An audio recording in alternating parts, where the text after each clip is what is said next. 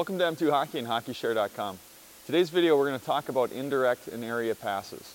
So these, these passes work in scenarios where perhaps there's a D in the middle of my player so I can't make a direct pass to him. So one of the things that happens, you'll see it with a, a lot of younger hockey players, is they're still going to try to force this pass through.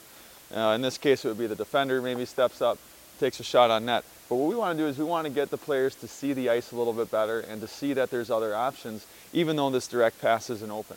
So the first one we're going to talk about is the area pass. And what we're going to do in this one is my player is slightly behind the D, and I'm going to assume that the D is moving forward. I'm moving up ice. The D is moving in on me. And so what I'm going to do is I'm going to set the puck to an area of the ice where I know my teammate can get it, even though it's not going to land directly on his tape um, as soon as I move it. So if I move forward here and my player starts to move to the neutral ice, I can set the puck into an area that he can skate into.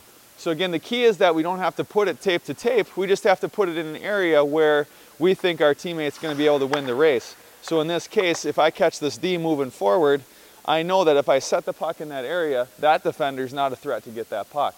Perhaps the other D is, but at least I know that my teammate's got a chance to get this puck in the neutral zone. So again, setting it here, set it in the neutral, and let my player skate right into it. The next option we're going to show you is actually the opposite, where we've got a teammate who's at in the in neutral ice, and we're going to actually use the boards to set it into that area. So again, it is an area pass, but in this case, our scenario is a little bit different. Maybe the D's pinching in on me as the puck carrier right now, and I draw the D to the inside of the ice. I, I see my teammates up at center. What I want to do is I want to use the wall to set that puck into an area, again, that my teammate can skate into. So in this case, it's a very simple pass. It's a very simple pass off the wall, but this is gonna do a couple things. It's gonna give my teammate speed when he's picking up the puck because he's already moving through that area. And number two, it's gonna catch the defenseman flat-footed and, uh, and give our team an opportunity. So in this case here, just take a step, simple off the boards, and my teammate's gone.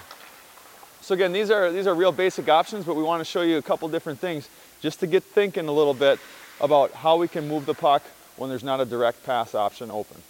We'll see you next time at M2 Hockey and HockeyShare.com.